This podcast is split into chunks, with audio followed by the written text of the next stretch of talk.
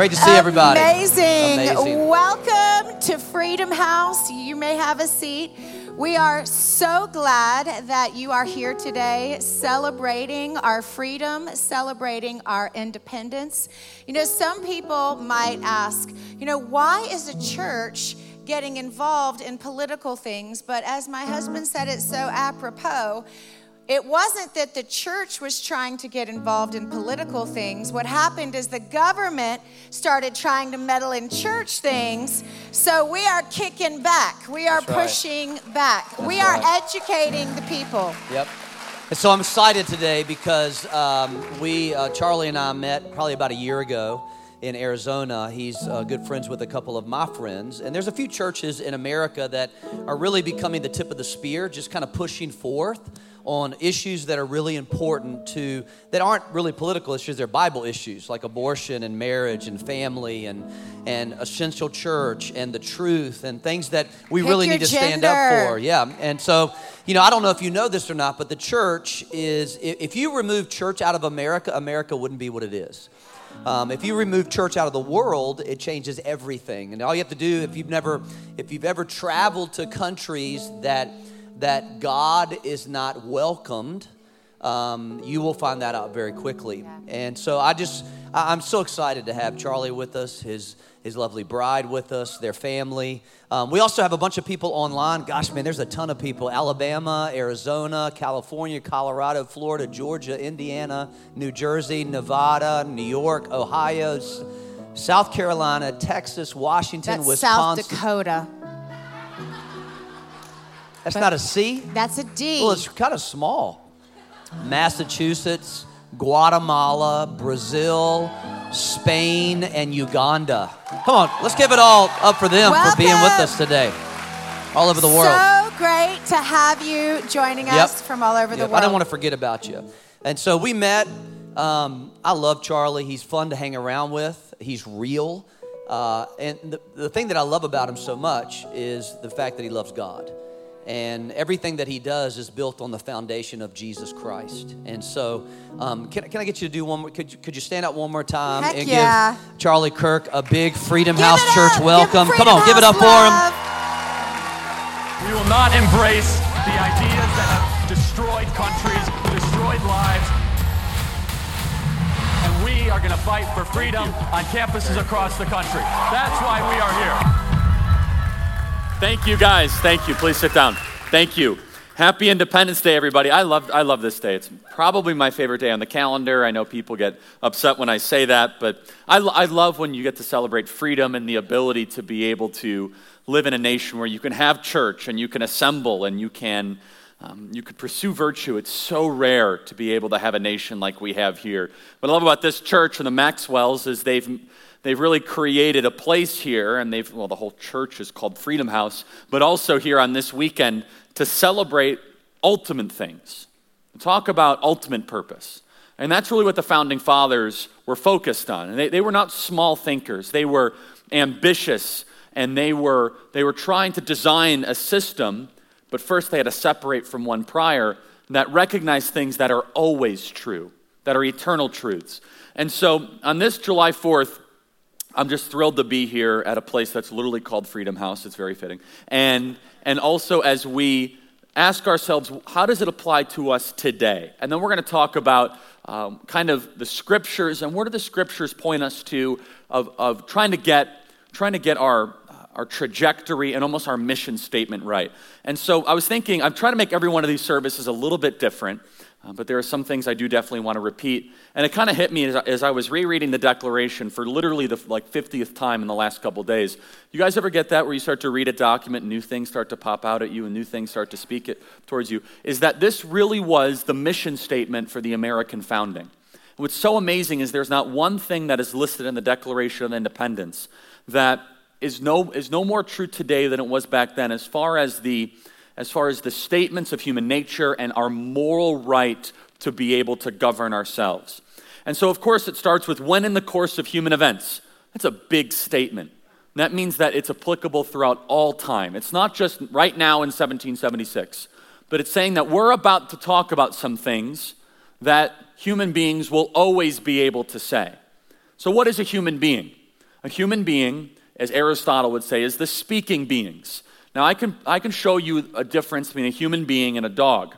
A human being is able to do what we call the common noun miracle. This is the best way to explain to a five year old what a human being is. So, for example, if I asked you guys, what is this? You'd say, oh, that's a bottle of water. You might never have seen this bottle of water before, but immediately, without you realizing it, your brain sees this and it automatically says, oh, I, re- I recognize the form of that. I recognize the figure of that. That's a bottle of water. You see, that's called the common noun miracle. It allows us to be able to interact, or else we'd have to relearn everything every time we go into a room. For example, go fetch me a pen. Go, you know, go get me a fork. You might have never seen that fork before, but you know it because that, as a human being, you have the ability to categorize things in their place and their purpose. Only human beings are able to do this. Dolphins can't do this. Love dogs. Dogs can't do this. And so what this is is a human document. It's basically saying, look, if you're a human being, you have a right to be able to say these things. You have a right to not be dominated by another. You have a right to be able to, you, you, you, your permission is required before a legislative or executive action is taken. When in the course of human events it becomes necessary, boy, necessary. How often is it where we know we have to do something and we don't do it? A lot. So they're saying it's necessary, but then they're actually acting upon it. Maybe it might be something as simple as going to the grocery store or you know, hopefully picking up kids from something. Hopefully you do that. But there are necessary things all the times that we don't do. The question is what why do we know things that are necessary that we don't do? And sometimes it's we don't want to pay the price of doing that necessary thing. We're going to get to how Thomas Jefferson, at the end of this document, completes the point where he says, Look, we know what is necessary, we know what we're going to do, and then we're willing to actually pay the price for it for one people to dissolve the political bands which have connected them with another. So let's just look at some context, right? So there were about 13 there were 13 colonies in some kind of unattributed territories, and those were of course formed of people that were called pilgrims, right? We we learned this story around Thanksgiving. Now let's think about that word pilgrim. Anyone ever hear about going to Israel as a pilgrimage? Right? Of course, you've heard that. So, but why would we call people pilgrims that are coming to America? That's strange, isn't it? It's because they were coming to America because they wanted to form New Israel. That's why. They wanted to go after God's purpose in a new land because they felt as if their religious freedom and liberty was being persecuted in uh, England at the time. So they come to America, and 13 different colonies are formed from, and each colony had a different religious um, sect, you could say, that they were focused on. For example, in New Jersey, Princeton in particular, heavily Presbyterian. Uh, Presbyterian whereas uh, Pennsylvania heavily Dutch or Quaker. Every state had a little bit of a different um, uh, religious view, but they all had this idea that we that there was an omniscient, an omnipotent, an almighty Creator. And so throughout the 1600s and early 1700s, America was under British rule. And there really was no question about it. You know why? Because everyone else always before had always lived under the rule of another. This kind of idea of just living under a king was normal. The same way that we've kind of grown accustomed to going and voting, it was in the muscle memory of existence of the early colonialists. No one ever questioned it, it's just the way it was.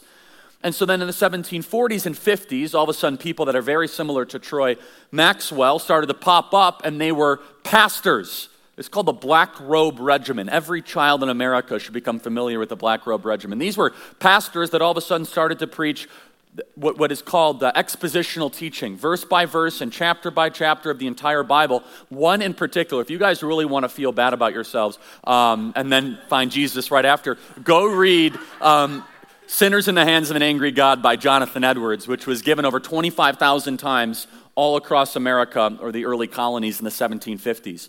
But what happened is these pastors started to rise up in the 40s and 50s thanks to the Protestant Reformation that happened before it in Europe and they started to go to the citizens. They said, hey, you guys need to go read the Bible. You need to repent. It says in Second Chronicles that, that people who repent, in fact, I think, I think I have the exact verse here, that those who repent and go back to God will be blessed. I'm paraphrasing. The, the essence is that before the American founding, there were decades of groundwork that was laid by the American church and that people started to lean into the word, and all of a sudden they started to give their lives to Christ. And then finally, in the 1760s, some very smart people started to say, Hold on a second, I've given my life to Jesus, I'm doing the best I can to be obedient. Can someone explain to me why we can't run our own government and why King George is in charge? And these ideas started to spread, and no one really had a good answer. But people, they said, well, that's the way it's always been. And many of the American founders said, well, that's not good enough for me. Uh, we, we have a way that we want to govern ourselves, and King George is burning our towns, and he's bringing armed forces into our local areas, and we're not cool with that. And so then the French Indian War ends in 1763, which we actually, as colonists, if you think back to where we were at the time, we were fighting alongside the British against the French. We won, but then all of a sudden, the British had a problem. They had to pay off their war debt.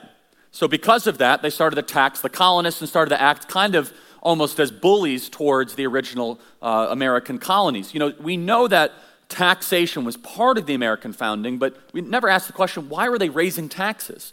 to try to pay off the war debt from the French Indian War. And then in the early 1770s, you started to have these amazing speakers pop up, like Thomas Paine, who started to ask the question of how are human beings supposed to live?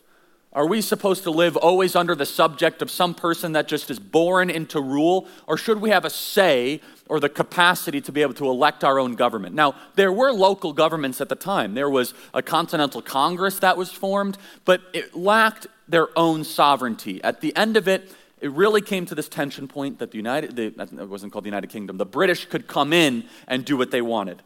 And this sentence right here, and to assume among the powers of the earth the separate and equal station to which the laws of nature and nature's God entitle them. That's a big statement. So you have to understand the other context before this. Right before the founding fathers, there were these thinkers that started to come up and they started to look into the natural world.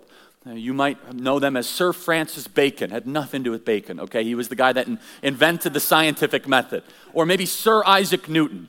And these were men that started to look into the natural world and started to say, we are Christians. Is there, is there a coding or a DNA of how the world exists? So I am now going to take a sidebar and I'm going to tell you the type of person that frustrates me the most an atheist. And I'll tell you why. And so before I do that, I never want to hear again from anyone that the founding fathers were somehow agnostic or they rejected a higher ultimate power. God is mentioned five times in the Declaration of Independence. In fact, Thomas Jefferson says the reason that we can rebel against you, King George, the reason we can disconnect is because there is a law, a natural law, that is above your, your edict and your authority. We're appealing to something higher and bigger that we're appealing to the laws of nature and nature's God. So here's what it was at the time. Sir Isaac Newton wrote a book called The Principia Mathematica. We know those are the three laws of physics, pretty simple. Force equals mass times acceleration. An object at rest will stay at rest. For reaction, action, there's an equal and opposite reaction. Super simple stuff. But then all of a sudden, if there are laws of nature, it's somewhat simple. I'm sorry. It just, yeah. What? It's, if there are laws of nature, there must be a lawmaker of nature, right? That's the simple part of it, okay? And so, this, this, so Sir Isaac Newton was super interesting, by the way. He wrote more about biblical prophecy than he wrote about uh, just nat- the natural world or science. He was a devout Christian. In fact, this is a good thing because everyone's like, oh, trust the science, and Christianity is anti science. Just so you guys know, out of this, in the scientific revolution, there were 52 top scientists. 50 out of 52 were known Christians, and 36 out of 52 did their work to the glory of God. That was back during the scientific revolution. So, just a kind of little fun sidebar. But understand that this statement, the laws of nature and nature's God, in the context of 1776, what they were saying is that all of this discovery that's happening around us, as we're starting to understand the natural world. Uh, what, what is gravity? The second law of thermodynamics, the inevitable law of decay. We say that there's a creator who put this into place. Now, let me take a sidebar about people that say that there's absolutely nothing, or otherwise known as atheists. By the way, if there's atheists here today, God bless you. I know you don't believe in God, but thank you for being here. And so I mean that. And so the first thing I always say, and this, this applies to the founding fathers' worldview, is that I don't have enough faith to be an atheist. I do not have enough faith to believe that everything around us is an act of randomness. My friend Frank Turek talks about this quite often. Is that, is that we look at how you look at the deoxyribonucleic acid of our DNA structure. You look at even just the natural world and how it interacts. And you look at our ability to build structures like this using math, which is the language of the natural world. And I'm not supposed to believe that if the earth was 2% bigger, human beings would not exist, and 1% smaller, there would be no capacity for us to be able to even breathe or exist. That all of this is just a roll of the dice. I don't have enough faith to believe in that. In fact, Christopher Hitchens, who's one of the four horsemen of the atheist movement, I always, I almost always say four horsemen of the apocalypse, but it wasn't that. Four, well, I mean, anyway, so uh, four horsemen of the atheist. He was kind of one of the smug atheist types. Again, I want to say this. If you're an agnostic, you're completely outside of that. Agnostics, God bless you. I get that. Agnostic comes from a Greek word, agnosis, which means without knowledge, right? An atheist is somebody totally different. An atheist is someone that says, I know, I have discovered there is nothing, and there will always be nothing, and everything here is randomness. That, that is something that I take a great deal of exception with because that is a theological view. That is something that's basically saying, I have figured everything out. There's no rhythm, there's no beauty, there's no wonder. All there is is our current consciousness and existence, and we have no reason to believe there's anything higher than us. And to believe that that's all there without a creator that made creation, I believe takes way more faith than those. Okay, Christopher Hitchens, as I was saying, in a moment of rare honesty, when somebody asked him, they said, Hey, what's the best argument that the creationists or the people that believe in God have? And Christopher Hitchens, who was a devout atheist, said, The fine tuning argument. He said, The fact that the earth exists in its form with the perfect composition of oxygen to hydrogen, the ability to be able to interact. He said the fact that the earth is fine tuned enough to be able to have human life, that's a really hard argument for atheists to be able to refute. Now, he never, he, he said that once in one interview and denied it publicly after, but I think that's really true. I think that is the best argument that we have, is that you're trying to tell me that everything that we know to be true, the more that you look into the scientific and natural world, the more it should confirm your faith. Let me say that again science confirms the truth of the Bible, not the other way around. There has never been a scientific discovery that has not confirmed the truth of the Bible. The second thing I say to atheists, which is kind of just fun, which is that uh, without, without God, there would be no atheist. It drives them nuts when I say this, and it's great. So the point is that thanks to a creator, you have the ability to believe that there's no creator, right? And then finally, when we talk about this with atheists, and by the way, I want you to imagine that if the founding fathers were truly atheists, they would say, the laws of nature and of nothingness entitle them. If the founding fathers were atheists, they'd say, the laws of nature and of randomness would entitle them. Or if the founding fathers were atheists, the laws of nature and of our own consciousness entitle us. No, they said instead, the laws of nature and of nature's God. They were saying that there's something that is bigger than all of us. That's what they were writing when they were appealing to King George. The last thing I say to atheists, though, which is very important, is do you hope you're wrong? Do you hope that there is eternal meaning? Do, eh, regardless if you think that, and it's kind of this old thing, would you believe Christianity if it was true? And people say, oh, of course I would. Really? So you'd change your entire life then if it was true, though, then, right? Because are you willing to do that? The point is that is it, is, are you not following Christ and accepting God because you think there's not enough factual evidence? Or is that it might cause massive life changes and you don't want to do that? Which one is it? Is it the fact that, I don't know, that means I'd have to stop going to this club and stop doing this and stop doing that? Or is it that, you know what, I've thoroughly vetted uh, Matthew, Mark, Luke, and John and Acts, and through my archaeological expertise, I believe that the evidence is questionable at best. Did Christ ever exist? Like, yeah, okay, first of all, no, you didn't. Second of all, the point is that, and, and, and I encourage any skeptic, and I, I skeptics I'm perfectly cool with, to go and search for it yourself. Go, go, go look into the original manuscripts of the Gospels. So people say, well, you know, the, the Gospels were written many years after Jesus. Well, the first Gospel was probably written around 65 to 70 AD, about 35 years after Christ. Now, mind you, at the time, they had a very heavy oral tradition, right? So they had no TikTok, no Twitter, no Instagram. The point is that there were people that had the entire Old Testament memorized completely. So they were a lot more, let's say, precise with language and the ability to pass down truth. But 35 years is not that long. That would be like somebody right now writing a book about the fall of the Soviet Union in the late 1980s. That's not that big of a gap to just write a piece of a literature about the Savior of the world and put it into writing. And then all of a sudden is the cost of the disciples after that. I'll get into that later in, in the remarks. The point is do you hope you're wrong? What is the reason you don't believe? Is it really because you've come to this unquestioned conclusion that you have evidence that there is nothing? That evidence does not exist. It takes faith to believe that there is nothing. There are two types of faith you can have faith in Christ or faith in randomness. And I have I'm to I'm to bet on faith in Christ. So he said, laws of nature and nature is God. A decent and respect to the opinions of mankind, capital M, requires that they should declare the causes which impel them to separation. We hold these truths to be self evident. What does that mean? That means that every person can understand what we understand. They weren't doing the current college professor thing that you guys hear now. No, no, no, you must get a degree from Harvard to understand what I. No, no, they're saying no, every person can understand what we're about to say. That this document, anyone who reads it, they can come to the same conclusions we can come to. That from someone from the peasant to the person at the top of the church, whoever it is, if you read this, the truths here, anyone can comprehend. That all men are created equal. That's a big deal to say when it comes to forming a government. And they're saying that, look, King George, you don't believe this. Now, where does this idea of human equality come from?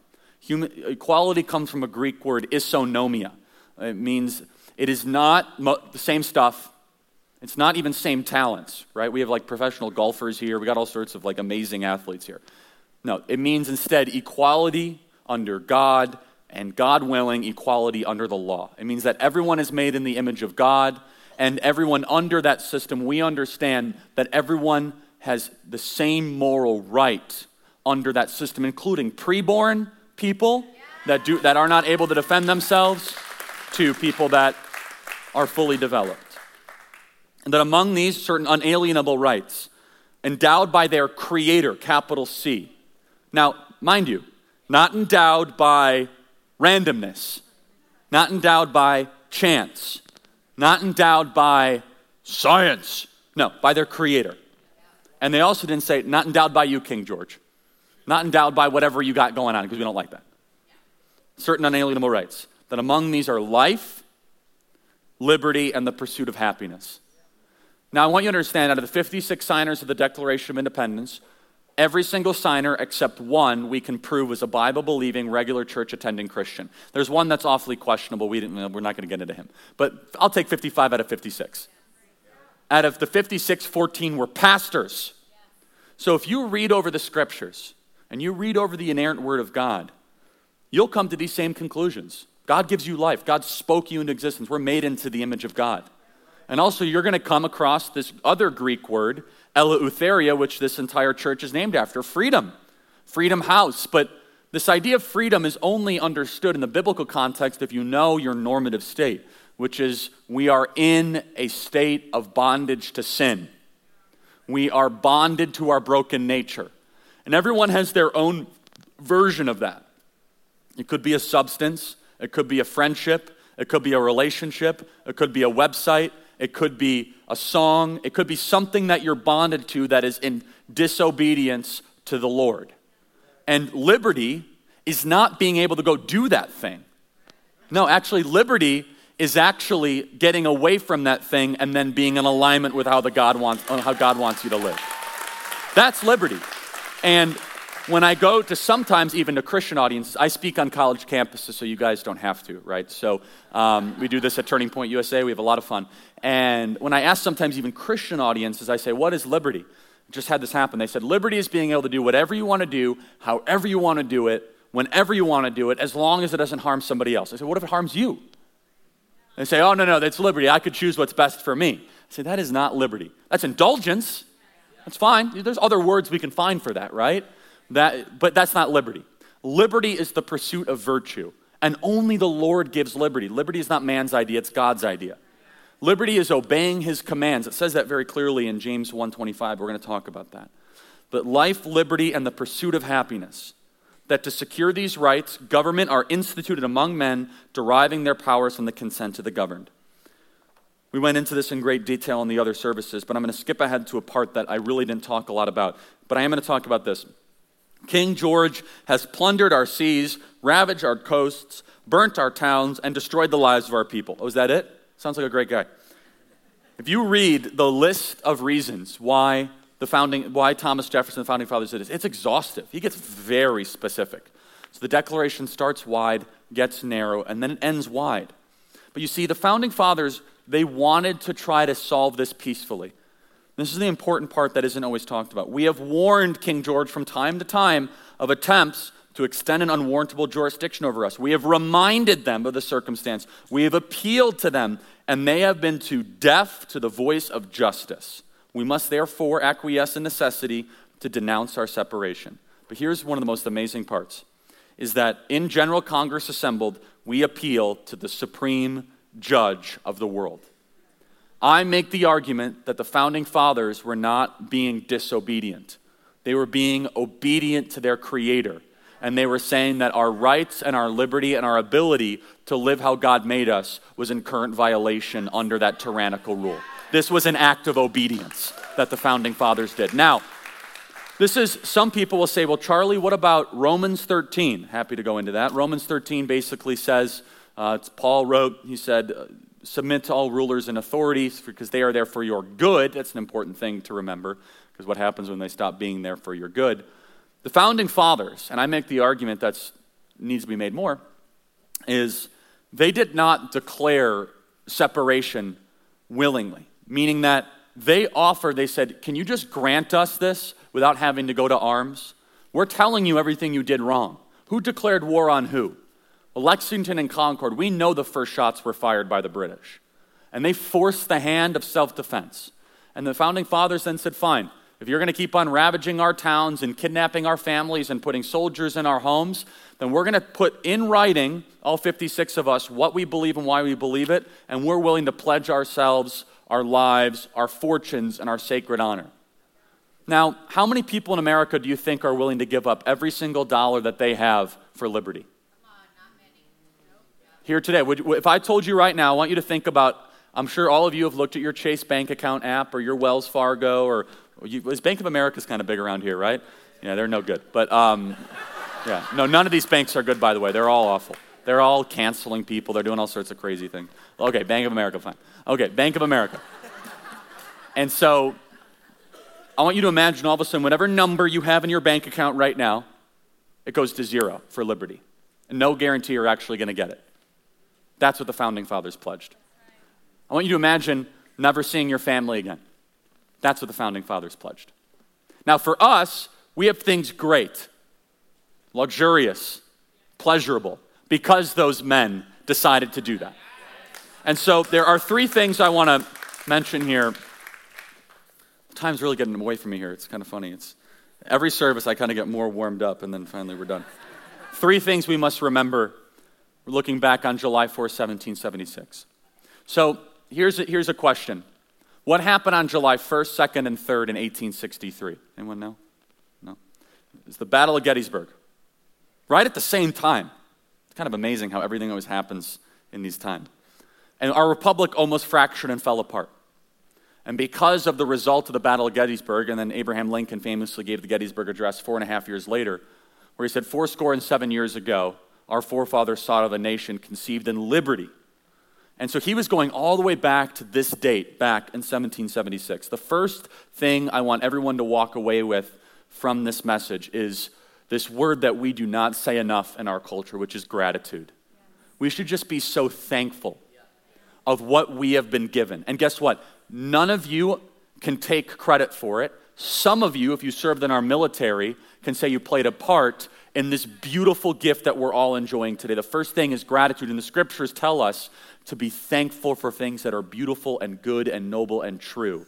And we should say, My goodness, are we lucky? Are we blessed, I should say, that we are able to even experience this small moment in liberty in this republic? Gratitude is something that we should have here on this July 4th. The second is eternal truths is things that are always true. So it says in James 1 5 that if you if you desire wisdom, to ask the Lord, and He will give it to you generously. So, what is wisdom? Wisdom is the knowledge of things that never change. Wisdom is the knowledge of things that are always true. So, I tell students all the time, and college doesn't do this basically at all, is to go learn things that never change. Go filling your head with just temporary facts is fine. Go seek things that never change. So, people say, well, give me an example of that. Well, we have a whole book dedicated in the Bible to things that never change Proverbs. For example, a man who finds a wife finds a good thing. We got married May 8th, and I can tell you that's very much a good thing. And so, or a man who does not work does not eat. These are, these are things that are always true, no matter what happens. And the declaration was written around these eternal truths. The third thing that we must remember as we look back on July 4, 1776, is that the type of government we have and we live under matters. And it matters especially to if we care about ultimate things like the gospel of Jesus Christ. I understand politics is messy. I understand government is frustrating. I understand politicians are crooks and liars. But it says in Jeremiah 29 7 to seek and demand the welfare, the peace, the well being, the serenity of the nation and the city of which you are in, because your nation is the nation, your welfare is the nation's welfare. And I'll prove it to you. I want someone right now to go start Freedom House in Wuhan, China. Good luck. The scriptures are right. Good luck spreading the gospel if all of a sudden there's a government that will imprison you because you dare to spread the truth. Now, we talk about this every so often. I want to tell you how brutally true this is, though. That most of the rest of the world does not experience what we all just get to comfortably kind of roll into church and have. The largest country in the world, China, not even close. They have an underground church movement, and guess what? They're imprisoning pastors at a record rate. Canada has just locked up another couple dozen pastors because they opened up in defiance to their public health orders. You look at the Soviet Union, which, by the way, most young people don't even remember this, don't even know the Soviet Union. I know. They don't teach it in our schools. I just sat down with a couple uh, high schoolers, and they're like, What's, What was the Soviet Union? Nothing. Never learned it once. Now, you guys remember East and West Germany, you remember the Berlin Wall, you remember that kind of persecution. But the Soviet Union, their mission statement was all about power. Their mission statement was all about control. And what I'm saying here is that the Declaration of Independence, the mission statement of the Declaration, is all about liberty and life and freedom and ultimate things. So, mission statements matter. You know, at Turning Point USA, we have a very specific mission statement, which is that we want our children to love America again and that we play offense with a sense of urgency to win the American culture war. Your mission statement matters for countries, for civilizations, but also for you. So, what's your mission statement? You can have a mission statement for the year, but what's your overarching mission statement? Maybe your mission statement is to seek pleasure wherever possible and have a great time. Maybe that's it. That's what most people is, by the way. Maybe your mission statement is that nothing matters and we're all just kind of a cacophony of nihilism and I hope I have fun along the way and I want to revolutionize everything. Have you ever thought of yourself of writing down your mission statement? Well, the mission statement that really matters, that's going to matter most, is whether or not you accept Jesus Christ as your Lord and Savior. And so the founding fathers wrote their mission statement. They said, look, we know what a human being is. We know how they're supposed to be governed. There's a moral right to be able to exist. And among those, our life, liberty, the pursuit of happiness, all men created equal. We're going to do the moonshot. We're going for everything, and we're going to, we're to be able, we're, we are going to sacrifice for it. But I guess the question that I'm going to ask here is that was a mission statement for our country, and I pray that we can hold it.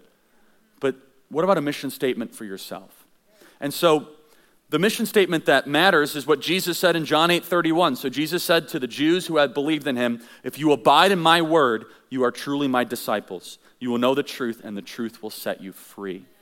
The Bible says very clearly, and this is how I know the founding fathers were just amazing because they, when they made the Liberty Bell, they put Leviticus on the Liberty Bell. I mean, anyone who actually reads Leviticus, really great. So, by the way, that's how I know that you're like a serious Christian, right? When all of a sudden you're quoting Leviticus, I'm like, perfect, right?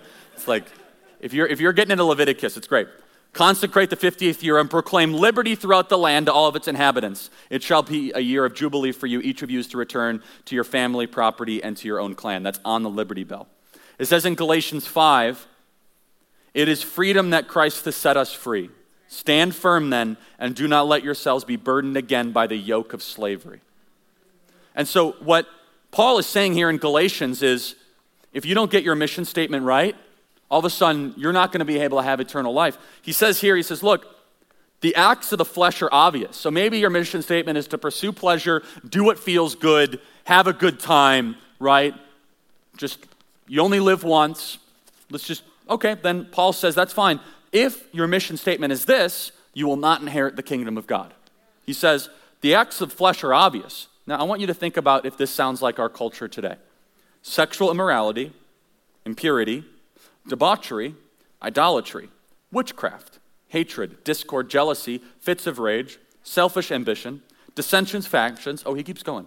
Envy, drunkenness, orgies, and the like. I warn you, as I did before, that those who live like this, or have a mission statement that says this, they will not inherit the kingdom of God. Now, that quote, that, that verse, is not used as much because everyone knows the next couple verses, which are the fruits of the Spirit. Rarely do we talk about the ones before because it's a little bit darker, right? But if your mission statement has a Christ centered mission statement, if you make Jesus the chairman of your board, if you say that I want Jesus to be the most important thing in my life, I'm going, to, I'm going to accept him into my spirit, my soul. But the fruit of the Spirit is love, joy, peace, forbearance, kindness, goodness, faithfulness, gentleness, and self control. Against such things there is no law. Those who belong to Christ Jesus have crucified the flesh with its passions and desires. Since we live by the Spirit, let us keep in step with the Spirit. Let us not become conceited, provoking, and ev- envying with each other. So I'd love to invite the, the band to please come back up. And so what you have here is two different visions for a mission statement for your life in Galatians. So I want you to think today as you celebrate our beautiful country, America was able to succeed and thrive because they got the mission statement right early because the founding fathers put in writing things that were true and they were willing to contend for them. And those truths are still applicable today. And that's why we're able to have the fireworks and the celebration. Every time you see a flag today, I want you to think they got their mission statement right. But Paul says right here, you got two different ways you can live. You can have a mission statement in defiance, where you're doing discord, hatred, witchcraft, jealousy, fits of rage, or you can accept the Spirit. So, what does that mean? Well, a lot of people here are saved uh, thanks to the gift of Jesus Christ, but there's people here that I are probably hearing this for the first time. So I gave my life to Jesus in fifth grade, and every year it means more to me the older I get. And so here's really what it means. The stereotype of religious people is that we're going to hand you a scorecard at the end of service, and you're going to have to report back of whether how good of a person you've been the last week. Like, oh, no, that's not how this works. Instead, God wants to accept you exactly who you are to remake you totally, and there is no earning this. There is no filling in the boxes, there is no trying to achieve this. Instead, it's just accepting this gift for free. So let me say this Jesus is a real person. He did come to earth, he was born of a virgin. He performed real miracles with real disciples. He turned water to wine. He fed the 5,000. He walked on water. He raised the dead. He was persecuted for a crime he did not commit. He, he was killed for something that he never should have been killed for by the accusation of his peers, where they'd rather have a murderer than someone who was, who is perfect walk amongst them because he dared speak truth. Died, rose after three days, and then he appeared to well over 1,200 people, including his closest disciples, from, the, from doubting Thomas to Paul, who had no motivation at all whatsoever to ever do what he did. He was living a life of luxury, persecuting Christians, and turned it all around. And we have four different accounts of this, including the Acts of the Apostles, of the actual, the, the, the price they were willing to pay for the truth. No one willingly dies for a lie. No one willingly dies for something they know not to be true. And every disciple and person that knew Jesus, at the moment that they were about to be killed for their faith, they did not renounce Jesus and they died knowing the truth. From there, we have the, the, the writings of Paul, as I mentioned here. And for those of you that are skeptical and very logical and try to find reason like I do, go search. And you're going to find what I found. You're going to find that all of a sudden, that there's archaeological evidence outside of the Bible that proves that Jesus was real. Go read Josephus. You're going to find that there has never been any person ever that has walked the face of the earth that has said what Jesus has said and has been able to create a movement with ever raising an army, conquering a land, or raising a sword instead of speaking words. Find me one person that's ever been able to do that, maybe because he had truth to say. And when he rose again from the dead, he fulfilled a covenant that you can live forever. So here's how it's going to work everyone's going to die. Everyone. That's the one. You want to talk about human equality? That's human equality. And then when you die, you're going to face your creator. And our creator loves justice. And he's going to be like, here's everything you've ever done wrong. It's going to be a long sentencing hearing. All of the times you were in disobedience. And basically, it's like, well, since you were so committed to being away from me, why don't I send you permanently away from me? To hell, if that's what you wanted. And then what, that's when the real moment's going to happen of whether or not you're going to be, someone's going to tap him on the shoulder and say, no, no, no, no. I know that person. They accepted me, they lived for me while they were living, and they can enter the kingdom and eternal life. It's that simple. So, what does that mean? That means that you just have to pray a simple prayer and mean it. Accept Lord uh, Jesus as your Lord and Savior, and this wonderful church can guide you through all of that and what it means. But I could tell you, once you accept Jesus, your whole life changes. Everything does. It's, it's truly being born again. But it's one thing saying the prayer, but it really is saying, This is going to be my new mission statement. The mission statement really should be something like, Jesus is Lord, I give my life to Him, I am not enough, and I want to live for Him. That's the mission statement. As the founding fathers got America's mission statement right, I, I ask you today are you going to get your mission statement right for your life? Will it be the mission statement that Paul says the fruits of the Spirit, or in disobedience or defiance? So let's pray right now as we reflect over these things. Dear Lord, thank you so much for this wonderful country, the greatest country ever to exist in the history of the world. We thank you for the ability to have this service, to worship your Son, and to accept him as our Lord and Savior. I pray for people out there right now that might be struggling with this, that your Spirit will speak to them. Maybe someone is thinking right now, you know, it's time that I give my life to Christ. I'm not going to ask you to raise your hand or come to the front, but if that's you, you can just pray a simple prayer that says, Jesus, enter my life. I know you are Lord. I know what you said is true, and I wish to be remade. And if you prayed that very simple prayer, there's many people here at this church that can help you. And Lord, I pray for our leaders. You say that in 1 Timothy, that we pray for our leaders by name. I pray for our president. I pray for the senators. I pray for people to make godly and wise decisions for your good. And Lord, we thank you that those men on July 4, 1776, got their mission statement right. And we're able to live free thanks to that. And I pray that everyone here will recommit to a mission statement that puts you first. Amen. God bless you guys. Thank you so much. Honor to be here. Thank you. Come on, give it up for Charlie.